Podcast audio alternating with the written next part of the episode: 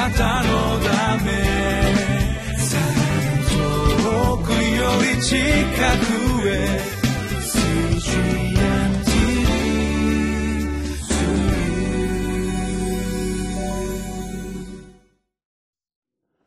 皆さんこんにちは。リビングライフの時間がやってまいりました、えー、今日は12月の12日。で、えー、第二歴代史。29章20節から28節。罪の許しと礼拝の回復は再び始める力ですというタイトルでメッセージをさせていただきます。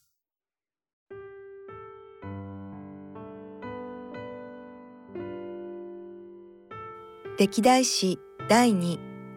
29章20節から28節そこでヒゼキヤ王は朝早くこの町の司たちを集め主の宮に登っていった。彼らは王国と聖女とユダのための罪のための生贄として七頭の牛七頭のお羊七頭の子羊七頭の親木を引いてきたので彼は祭司であるアロンの子らに命じて主の祭壇の上で生贄を捧げさせた。彼らが牛をほふり祭司たちがその血を受け取って祭壇に注ぎかけた。ついでお羊をほふりその血を祭壇に注ぎかけた。ついで子羊をほふりその血を祭壇に注ぎかけた。それから彼らは王及び集団の前に罪のための生贄とする親木を引いてきて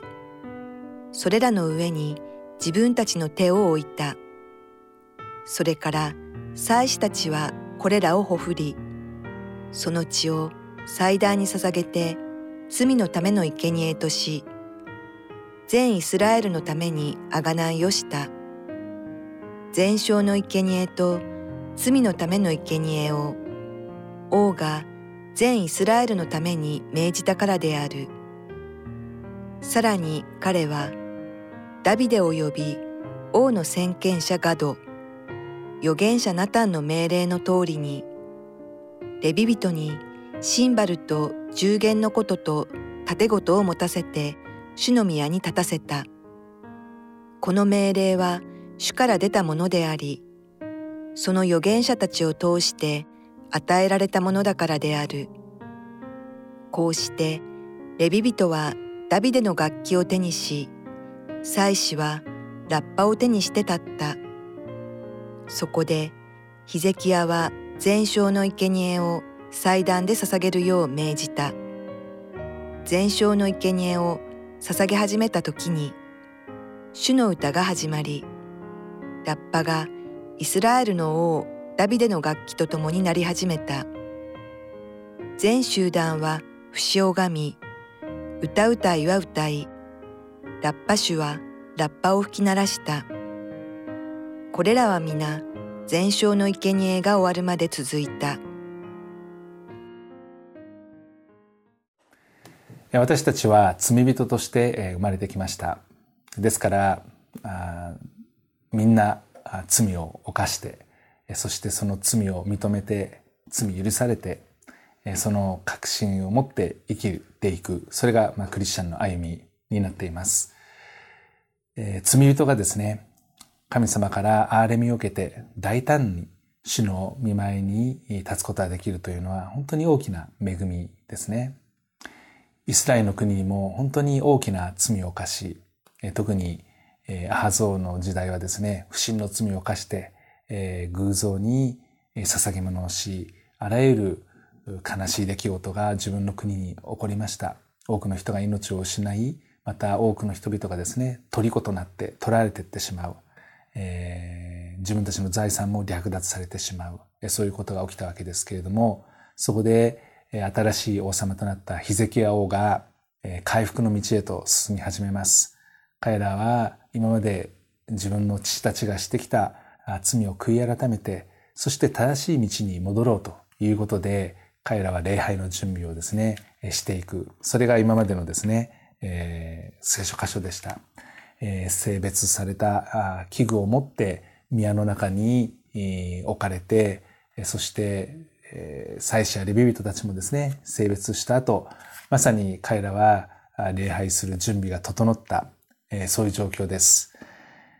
第二歴代史の29章20節を見ると、ヒゼキヤ王がですね、朝早くと書いてありますけど、さあいよいよ、えー、礼拝を捧げる日がやってきたわけです。この町の司たちを集めて主の宮に登ってきた。で、ここでですね、この彼らが、まあその前にはですね、全焼全焼の生贄を捧げたりしましたけれども、えー、ここで彼らは罪のための生贄を捧げるようになった箇所が、ここで書かれていますね。えー、お牛、お羊、それから親木というふうに、えー、21節に書かれていますけれども、特に罪のための生贄として捧げられる動物は親木です。でこの親木を持ってきてですね、えー、そして主に捧げるわけです。祭壇の上で。えー、これは祭司であるアロンの子たちがですね、えー、ほふるわけですけれども、えー、彼らがほふって、あ、つかさたちがですね、えー、まず牛をほふります。そして祭司たちがその血を受け取って祭壇に注ぎかける。そしてお羊をほふってその血を祭壇に注ぎかけ、また子羊をほふってその血を祭壇に注ぎかける。これは、あの、モーセの時代からですね、主が生贄を捧げるとき、捧げ物をするときそのようにしなさいって言われた方法にのっとって彼らも捧げていきました。そして、えー、エルサレムの司たちはですね、集団の前に罪のための生贄をする親木を引いてきて、その上に自分たちの手を置きます。そして罪をですね、本当に悔い改めて、その磨いとなるこの親木、この親木が、まあ、いわゆる犠牲となるわけですけれども、祭司たちがこの手を置かれたイスラエルの民の全ての罪をまるで背負うかのようにえ、手をが置かれたえヤギをほふります。そしてそのほふった後に流れ流れ出る血をですね、祭壇に捧げてから罪の生贄として全イスラエルのあがらいをします。えそれは王様がですね、イスラエルのために命じて、まず自分たちの罪の許しを求めましょう。そして礼拝を回復させましょうということでやったことですね。そこで、えー、この生贄が捧げられ、えー、罪のための生贄が捧げられた後、えー、レビ人たちはですね、えー、賛美の準備に入ります。ヒゼキヤ王はダビデ及び王の先見者ガド、預言者ナタンの命令の通り、レビ人にシンバルと従言のことと、盾ごとを持たせて主の宮に立たせました。配置しました。そしてこの命令っていうのはですね、主から出たものだというふうに書かれていますけれども、あの、預言者たちを通して与えられた主の命令ですね。その通りにシンバル、従言のこと、それから盾事を持って彼らは賛美、えー、し、えー、楽器を持って、これはダビデの楽器です。えー、この楽器を持って、そして、えー、祭司たちが今度はラッパを吹き鳴らしながらですね、えー、本当に、えー、大きなあ音楽の音色に合わせて人々は、この捧げ物をして、全焼の生贄がですね、今度はここで捧げられていきます。主の歌が始まり、ラッパがイスラエルの王ダビデの楽器と共になり始めていく。そして全集団、つまりイスラエルの民は不死をがみます。えー、本当に謙遜な心を持って、えー、彼らはですね、えー、主を崇めるために不死をがみ、歌うたいたちは歌い、ラッパ書はラッパを吹き鳴らしました。これらはみんな全焼の生贄が終わるまで続いたというふうに書かれていますね。えー、本当に私たちにとって素晴らしいことの一つは神様の罪の許しがあるということです。えー、罪人である私たちにとって罪の許しこそ、えー、嬉しいことはありません。えー、いろんな悪いことをして捕まった時にですね、許してもらった経験はありますでしょうか？私も何回もありますけれども、その時にですね、いいよ、許すよって言われた時に、ああ、よかったと、え胸をなで下ろすことを覚えています。え皆さんの罪もイエス・キリストを通して、え許されるというのが聖書のメッセージですね。御子イエス様が全人類のすべての罪の贖いの代価として十字架の上で罪を許すために血を流してくださり、そのイエス・キリストの十字架を信じることを通して私たちは救いを得ることができました。このようなことを通して私たちは罪の許しということがいかに、えー、素晴らしいものなのかあ特にこのヒゼキヤ王たちこのイスラエルの民がですね犯した罪を悔い改めて神様から許されてそして礼拝を捧げるという姿を通して私たちもこの礼拝を捧げるときにですね自分たちの罪は許されたんだということを覚えて主に礼拝をすることができます。本当にこれは神様のですね、私たちに与えてくださった恵みです。私たちがそれを受けるにふさわしいからそれができるのではありません。一方的な神様の愛によって、主が注いでくださる愛と恵みによって私たちは礼拝を捧げることができます。礼拝を捧げるものに、えー、主はですね、えー、変えてくださった。またはそういうふうに認めてくださった。そのように立たしてくださった。あのレビ人たち、祭司たちがですね、賛美を捧げるものとして立たされたように、主の言葉に従って、預言者たちの語られた言葉に従って、そのように立ったように、私たちも楽器を手にして、また声を上げてですね、主を賛美していくものとして、主の前に歩んでいくことができたら素晴らしいなというふうに思っています。えぜひ私たちもですね、心から主に賛美を捧げるもの、また礼拝者として歩んでいくものとして、この罪の許しがいかに大きいものなのか、そのことを忘れずに、歩んでいくことができたら素晴らしいなというふうに思います。